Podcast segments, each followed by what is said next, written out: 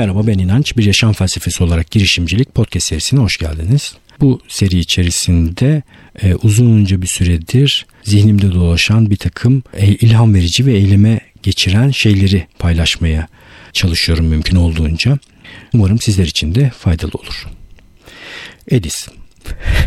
Arada Edis'e bir şöyle e, temas etmemiz gerek gerekmiyor da yani ben yani Ediz benim hayatımın çok önemli bir parçası. Onun için Ediz'den de bahsediyorum. Geçenlerde biz 3 yaşa kadar 0-3 yaş arasında şekerden uzak tutabildik Ediz'i. 3 yaştan sonra kontrollü bir şekilde bizce kontrollü bir şekilde şekerle buluştu ama ne kontrolü? Yani kesme şeker yiyebilir yani öyle söyleyeyim. O kadar şekere bağımlı durumda. Azaltmaya çalışıyoruz az yedirmeye çalışıyoruz yemesine zarar vermemeye çalışıyoruz ama bir şekilde yine de e, kontrol edemediğimiz durumlar oluyor. İşte annesi Ediz ben oturuyoruz yemek yiyeceğiz. Ekler al, almış e, annesi Ediz'e ekler yiyeceğim dedi. Yemekten sonra dedik. Yemekten önce. Bu arada bu çok katı bir kuralımız. Yani yemekten önce tatlı, şeker vesaire hiçbir şey yemesi mümkün değil. Bu mümkün olmadığı halde de her seferinde zorluyor. Hiç vazgeçmiyor. Zorluyor, zorluyor, zorluyor. Yok dedik itiraz ediyor, ısrar ediyor, mızırdandı ama bir şekilde dik duruyoruz. Yok olmaz yemekten önce ekler yiyemezsin. Şöyle bir çare buldum. Ben yemeyeceğim dedi. Ben şimdi robotum dedi. Robot ekler yiyecek dedi. O ne demek ya dedik. Ben dedi yemeyeceğim ki dedi. Ben dedi şimdi robotum dedi. Ben yiyeceğim dedi. Onun için robot e, robot ekler yemiş olacak. Ediz yememiş olacak dedi. İdil şey dedi ben roboto değil Ediz'e aldım e, ekleri. Ona bir çare bulamadı ama. Ben ama çok sevdim tabii ki onun bu eklere ulaşmak için strateji geliştiriyor olma, mantık kullanıyor olma tutumunu gerçekten çok sevdim. E, çok ilginçtir e, çocuk bakımı sırasında bu mantıksal şeylerle karşılaşmak. Bayağı bu bilişsellikten de bahsettik. İnsanın bilişsel açıdan ciddi anlamda zorlandığı durumlar da olabiliyor. Mesela bazı yetişkinler, çocuk yetiştirmemiş yetişkinler bunu hiç anlayamayabiliyorlar. Bir keresinde mesela öyle bir yetişkin akrabamızla birlikte ben Ediz'i bırakmaya çalışıyorum, götürmeye çalışıyorum. Okuluna teslim edeceğim. Bisiklete binmiş durumda. Bir yandan Ediz bisikleti bir kenardan çekmemi sağlamaya çalışıyor. E, trafiğe dikkat ediyorum. Ediz sürekli bir şeyler soruyor. Yandan da bana akrabamız bir şeyler soruyor. Yani şey diyemiyorsun ya bir, bir dakika yani benim yüzde 85 işlemci gücüm şu anda Ediz'de arada da sana bir şeyler söylemem gerekiyor. Niye mesela sürekli soru soruyor diyorum. Yani soruyor işte biz de cevap vermeye çalışıyoruz. Bu arada Ediz çekiştirmeye çalışıyor. Baba baba baba burada bir tane ağaç var biliyor musun? Onun üzerinde bir tane şey var kırmızı o meyve değil tohum. Ne oluyor peki o tohumla? Tohum düşüyor onun içerisinden bir tane bebeği, ağacın bebeği içinden bir tane ağaç çıkıyor. Bunu bir yandan anlatıyor bana.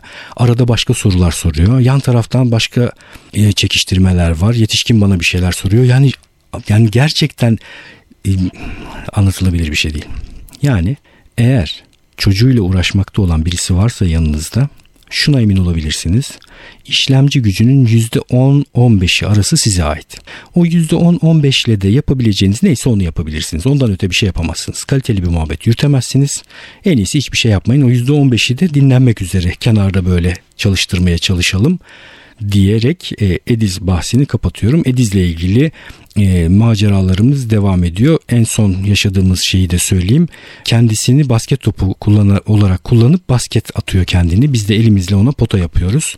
Böyle başından potanın içerisine dalıyor ve kenardan çıkıyor. Böyle de enteresan bir şey kendisi. Şimdi bir notum daha vardı onu unutmayayım. Notlarıma bakıyorum. Bir podcast dinleyicisi İK'dan benim adıma toplantı istemiş. Şu an e-posta geldi ve işte bir e, çalışanımız sizinle görüşmemizi istedi diye. Teşekkür edemiyorum ama gıyaben yani ismini kullanmadan teşekkür etmiş olayım. Teşekkürler. Gittiğimde kim olduğunu öğreneceğim o dinleyicinin ve onunla da buluşacağım. Kurumsal eğitimlerle ilgili de kurumunuzla beni buluşturabilirsiniz bir e, e-posta tanışmasıyla. E, benim için faydalı bir şey yapmış olursunuz. Bu Hakan'la yaptığımız toplantılar sırasında e, bir kitap kitaptan bahsetti bana. O kitabı okumaya başladım. Ondan da bir şeyler paylaşmak istiyorum sizinle. Gerçekten çok hoşuma gitti kitap. Çok böyle keyifli yazılmış, rahat okunan bir kitap. Rolf Dobelli'nin Türkçe'ye de çevrilmiş bildiğim kadarıyla The Art of Thinking Clearly diye e, yabancı ismi. Hatasız düşünme sanatı galiba öyle bir şekilde çevrilmiş. Çok keyifli İngilizcesini de çok rahat okuyabilirsiniz İngilizce okuyorsanız. O İngilizceden okumanızı tavsiye ederim eğer öyle bir şey mümkünse. O kitap içerisinden paylaşacağım şeyler var. Kitabın ağırlıklı olarak ilgilendiği şey bizim kognitif bias alanından bahsetmiştim size. Yani bilişsel sapmalar mı diyelim. Kendi kendimizi kandırma biçimlerimiz diye çevirebiliriz herhalde. Benim çok ilgilendiğim alanlardan birisi. Karar verirken karşımıza çıkan bir takım sorunlar olabiliyor bu nedenle, bu biasler nedeniyle. Biraz ondan bahsetmek istiyorum. Kitabın içerisinde bir başlık var. Bir kararı o kararın ürettiği çıktıya bakarak yargılamayın. O karar hakkında iyi ya da kötüyü çıktıya bakarak söylemeyin diyor. Outcome bias demiş buna da yani çıktı. Bias nedir? Bias bir saniye hemen bias'ı bakalım. Hmm, ön yargı. Heh, olabilir. Ön yargı, taraflılık, eğilim gibi şeyler çevrilmiş. Çıktıya çıktı ön yargısı diye şimdilik çevirmiş olalım. Daha iyi bir çeviri öneren olursa önersin bu arada. Yakınlarda Şemex demiştim ben. Fatih isimli bir dinleyici Almanların bulduğu bir demleme yöntemi ve Chemex diye okunuyor demiş. Ona da teşekkür etmiş olayım buradan. Bu kısımda bir örnek veriyor yazar. Diyor ki 1 milyon maymunumuz olsun ve de bu 1 milyon maymun borsa üzerinde spekülasyon yapsınlar. Borsa hisse senedi alım satımı üzerine çeşitli kararlar versinler. İşte hisse satın alsınlar, hisse satsınlar bu verdikleri kararlarla tabii ki rastgele karar verecekler. Bir hafta sonra yaklaşık bu maymunların 1 milyon maymunun yarısı başarılı olacaktır, yarısı da başarısız olacaktır. Başarısız olan maymunları ayıralım diyor ve karlılığa geçmiş olan aldıkları kararla geriye kalan 500 maymunla devam edelim. İkinci hafta yine çeşitli kararlar verecekler, alım satımlar yapacaklar ve bir süre sonra baktığımızda göreceğiz ki yine maymunların yarısı başarılı olacak, yarısı başarısız olacak. Yine yarısını gönderelim. 250 bin maymunumuz kaldı ve onlar da borsa spekülasyonuna alış satış yapmaya, e, tahminler yürütmeye devam etsinler. Böyle yapa yapa 10. haftanın sonunda bin kadar maymun kalacaktır diyor. Ve bu bin maymun başta e, almış oldukları parayı iyi kullanarak büyütmüş durumda olacaklardır. 20 hafta daha devam edersek sadece bir maymuna kadar düşer neredeyse diyor. Bir maymun kalacaktır. Yani o başta başladığımız 1 milyon maymundan bir tanesi milyarder olacak. Ona da başarılı maymun diyelim diyor. Diğerleri başarısız olmuşken bütün kararlarını doğru bir şekilde vermiş olacaktır. Peki medyanın reaksiyonu ne olacak buna diye devam ediyor yazar. Bir şekilde bu hayvanın başarı prensiplerini anlamaya çalışacaklardır. Ne bileyim belki işte bu maymun diğer maymunlara göre daha çok muz. Belki diğerlerine göre farklı bir köşesinde oturuyordur kafesin. Ya da işte böyle hani maymunlar kendilerini temizlerler ya kendisini temizlerken arada böyle uzun uzun ufka doğru bakıyordur belki. Yani en nihayetinde bir milyon maymun içerisinden sadece bir tanesi başta başlamış olduğu parayı servete dönüştürdüğüne göre bir şekilde bu maymunun bir başarı sırrı olması gerekmez mi? Yani eğer böyle bir sır olmasa nasıl başarı olacak ki? Düşünsenize bu kadar uzun süre diye diyor ve bu esprili anlatımını şöyle sonlandırıyor. İşte e, çıktıya ön yargılı yaklaşıyor olmak biraz buna benzer diyor. Yani biz karar sürecine bakmayıp da kararın üretmiş olduğu sonuca sadece bakacak olursak yanlış bir şey yapmış olabiliriz. Peki ne yapacağız? Bir örnek daha veriyor.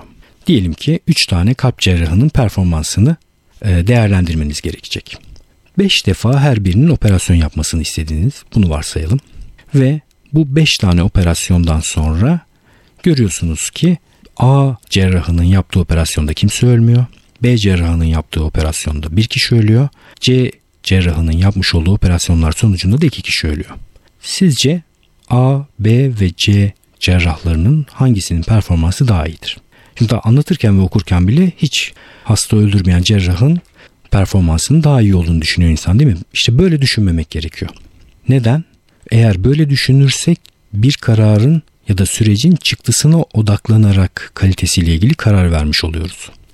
Neden? Çünkü örneklem çok küçük. Yani 5 tane hastayla etkileşim sonucunda ortaya çıkan sonuçlara bakarak sadece karar vermek çok doğru değil. Peki o zaman ne yapmamız gerekir? Bir cerrahla ilgili, cerrahın kalitesiyle ilgili karar vermek istiyorsanız cerrahi alanını tanımanız gerekiyor cerrahın operasyon öncesinde yaptığı hazırlığı, operasyon sırasında yaptığı işleri, operasyonu kime ve hangi şartlarda yaptığını, hastasının durumunu hepsini biliyor olmanız ve bu sürecin kendisini değerlendirmeniz gerekiyor. Ya da daha geniş bir örneklem kullanmanız gerekir. Çok enteresan değil mi? Yani şunu yapabiliriz. 3 tane cerrah 10 yıl boyunca biner tane operasyon yaptıklarında performans oranları bir A %10, B %15, B, e, C %20 ise yani ölen insanların oranı A daha başarılı. Neden? Çünkü örneklememiz yeterince geniş ve bu örneklemin büyük olması cerrahların genel operasyonuna dair bize bir şey söylüyor ama 3 tane, 5 tane, 10 tane vakaya bakarak ve sürece hiç bakmadan sadece çıktıya bakıp bu insanların başarısıyla ilgili bir şey söylemek mümkün değil. Buradan tabii ki survivorship bias'e geçiyoruz. Yani hayatta kalanın hayatta kalan ön yargısı ondan daha önce bahsetmiştim. Böyle başarılı bir sürü maymun var etrafta. Başarı maymunu yani. Biz sadece onlara bakıp onların başarılı olduğunu görüp onların başarılarından yola çıkarak onlar ne yaptıysa ve onlar nasıl insanlarsa bunların doğru olduğunu kabul edip kendimizi de oraya doğru götürmeye çalışıyoruz. Yanlış. Çünkü hayatta kalana bakarak onun tüm özelliklerinin de hayatta kalmasını sağladığını düşünme yönünde bir eğilimimiz var. Halbuki şuna bakmamız gerekiyor. Bu hayatta kalanın yanında o alan içerisinde başaramayan kimler var? Ne kadar insan var ve onlar niye başaramamışlar? Ya da hayatta kalanın sürecine bakmamız gerekiyor. Hangi yoğun işlerden, emeklerden, hangi doğru kararlardan, hangi doğru iş yapış biçimlerinden sonra bu noktaya ulaşmış? Bunu incelememiz gerekiyor. Güzel bir kitap. Ben bu kitabı okumaya ve notlar almaya devam edeceğim. Tabii ki sizinle de e, yeri geldikçe paylaşmaya çalışacağım. Arada bana fikir soranlar oluyor. Ben de mümkün olduğunca e-posta üzerinden sorduysa e-postaya cevap vermeye çalışıyorum. Ya da işte toplanmamız gerektiyse toplantı içerisinde mümkün olduğunca fikir vermeye çalışıyorum. Bu benim için bir yük değil. Keyifle yaptığım bir şey. Yani aman yük olurum yapmasam mı sormasam mı diye düşünmeyin. Gerçekten Instagram üzerinden değil çünkü Instagram'da hızlı mesaj yazamıyorum. Yani cep telefonunun klavyesini kullanarak bir şeyler yazmak benim için ciddi bir bilişsel yük. Onun için ben, benimle Instagram üzerinden haberleşenler çok kısa kısa Morse alfabesiyle böyle bir iki kelimeyle konuştuğumu, emojilerle konuştuğumu fark edeceklerdir. E-posta üzerinden bana soru sorabilirsiniz. Çekinmeyin. Ben eğer sizin bana sorduğunuz soruyla ilgili bir fikrim varsa paylaşmak isterim ve bundan keyif alırım. Problem çözmeyi seven bir insanım. Bir şekilde bunun bana yük olacağını düşünmeyin lütfen. Ama şuna dikkat etmenizi rica ediyorum. Hatta bununla ilgili de bir e, yazı buldum. Oradan e, aklıma geldi bunu paylaşmak. Michael Sibel'di galiba. Michael Sibel'i bilirsiniz. E, Y Combinator içerisinde Startup School'da çok güzel dersler vermişti. Ben de o derslerden birini sizinle paylaşmıştım. Onun nasıl akıl danışılır diye bir kısa yazısı var. Oradan yola çıkarak e, bir paylaşım yapmak istedim. Diyor ki benzer bir şikayet dile getiriyor. Bir sürü kurucu ya da kurucu adayı bana e, soru soruyor. Şunu yapın diyor bana. 30 saniye ya da bir dakika içerisinde okuyabileceğim bir e-posta gönderin. Meseleyi çok net anlatın. Arka plandan biraz bahsedin. Sorunun, problemin sizin tarafınızdan tespit edilmiş halini yazın ve ondan sonra da net bir ya da birkaç tane soru sorun. Ben de diyor buna cevaben ya size tekrar soru sorarım ya da aklıma gelen şeyleri yazarım diyor. Şunu yapmak faydalı olmuyor. Ona pek dönüş yapamıyorum. Ben de yapamıyorum yani. Michael Sibel de pek dönüş yapamadığım bir kategori diye onu anlatmış zaten. Kişi eğer mesele üzerine kendisi hiç düşünmediyse, problemi etraflıca tespit etmeye çalışmadıysa, böyle genel bir işte ne bileyim sizce ne tür bir girişim yapayım hiç bilmiyorum yani tabii ki hiç bilmiyorum. Hiçbir fikrim yok. Ya da bu durumda satışlarımı nasıl arttırırım? Şimdi satışlarımı nasıl arttırırım? O kadar büyük bir soru ki bir alanda satışların nasıl arttırılacağı sorusuna cevap vermek için oraya girmek gerekiyor. Bir ihtiyaç analizi yapmak gerekiyor. Ürünü tanımak gerekiyor. Daha önce uygulanan stratejileri bilmek gerekiyor bir sürü şeyi bildikten sonra ancak bir takım şeyler söylenebilir hale geliyor. Benim dikkat ettiğim tek bir şey var. Kişi probleminin ne olduğu üzerine kendisi düşünmüş mü? Kendisi problemi doğru tespit etmiş mi? Ve bu problem üzerine aradığı şeyin ne olduğunu biliyor mu? Sorusu var mı yani? Eğer netse bu konularda elimden geldiğince hızlı bir şekilde cevap vermeye çalışıyorum. Sizden de ricam öncelikle kendinizin etraflıca ve derinlikli olarak düşünmesi. Ondan sonra da bana sorun. Bu benim için büyük bir keyif. Hatta öyle e, hızlıca karşı soru sorduğum, e, açılım sağlamaya çalıştığım ve çok iyi diyalog diyalog gelişen e, birkaç tane yazışma olmuştur. E, böyle bir şeyi yapabiliriz. Bir başka sorulan soru da İngilizce öğrenmek isteyenler mümkün olduğunca e, fikir almaya çalışıyorlar. Geçenlerde bir arkadaşımla bir proje üzerine bir araya gelmiştik Alaskar'la. O da Fransızca eğitim e, İstanbul Üniversitesi Eğitim Fakültesi'nde Fransızca alanında çalışıyor. Orada biraz bu bahis geçmişti. Bir dili öğrenmek için motivasyona ihtiyaç var. Yani dil öğrenmek için dil öğrenmek zor. Yani ben İngilizce öğrenmek istiyorum. Hadi o halde İngilizce öğrenmeye başlayayım diye yola çıkıldığında çoğunlukla bir şey öğrenemiyorsunuz. Motivasyon nasıl sağlarsınız? O alanda okumaya, dinlemeye ve içerik tüketmeye sevk edecek sizi bir merak noktası bulmanız lazım. O merakı gidermek üzere ya da o faydayı üretmek üzere o dili öğrenirseniz işiniz daha kolay olur. Yani ben Startup School videolarını izlemek istiyorum. Girişim dünyasını daha iyi anlamak istiyorum. Startuplarla ilgili daha çok bilgiye sahip olmak istiyorum derseniz işiniz daha kolay. İngilizceyi buna alet etmiş olursunuz. Ya da benim bir hobim var. E, çay çayı çok seviyorum. Çay üzerine okumalar yapmak istiyorum İngilizceden derseniz yine hem alanı daraltmış olursunuz, terminoloji azalmış olur hem de daha motivasyonlu girdiğiniz için devam etme ihtimaliniz daha çok artacaktır. Bir de tabii ki günün içerisine her anına bir şekilde o işle ilgili yani o dille ilgili işler sokmanız gerekiyor. Podcast dinleyin, film dinleyin, e, yazı yazmaya çalışın. Sadece pasif tüketici olarak değil içerik üreticisi olarak da bir şeyler yapmaya çalışın. O çünkü beyinde daha sıkı bir takım ağlar örülmesine yardımcı oluyor. Eğer böyle yaparsanız ve istikrarlı bir şekilde devam ettirirseniz geliştirmemeniz mümkün değil. Bir taktik olarak çok sıklıkla kullanılan her dilde bir takım kelimeler vardır. Yani her dil için yaklaşık şöyle bin kelime eğer biliyorsanız o dilin içerisindeki gündelik konuşmayı çözebiliyorsunuz demektir. O sıklıkla kullanılan bin kelimelik listeyi de çözmeye çalışın. Bir arama yaparsanız internet üzerinden bulabilirsiniz. Mesela İngilizce öğreniyorsanız İngilizce'de en sıklıkla kullanılan bin ya da 1500 kelime diye aratın o kelime grubunu ezberlemeye çalışın. Bu kelime grubu ile ilgili çeşitli uygulamalar var. O uygulamaları da kullanabilirsiniz. Ya da işte çeşitli e, web siteleri üzerinden de bu kelimeleri öğrenmeye çalışabilirsiniz. Bu da sizin hızın e, işinizi arttıracaktır. Bir başka tüyo ipucu Tim Ferriss'in bir dil öğrenmek üzerine birkaç tane makalesi vardı benim hatırladığım kadarıyla. Tim Ferriss yine benim çok takip etmeyi sevmediğim, çok yapılandırılmış buluyorum. Ee, bir iki böyle bakıp sonra kaçtığım tiplerden birisi ama çok faydalı bir takım işleri de var. Yani öğrenme delisi, öğrenmeyi çok seven, kendini zorlayan bir insan. Tarzını sadece ben sevmediğim için uzak durdum. Ama bir ara birkaç makalesinden fayda üretmiştim. Dil öğrenmekle ilgili de yine hızlıca ve pareto kullanarak yani az çabayla çok iş yapmak üzere dil öğrenmek için yazmış olduğu bir takım makaleleri vardı, blog yazıları vardı. Onlara ulaşabilirsiniz.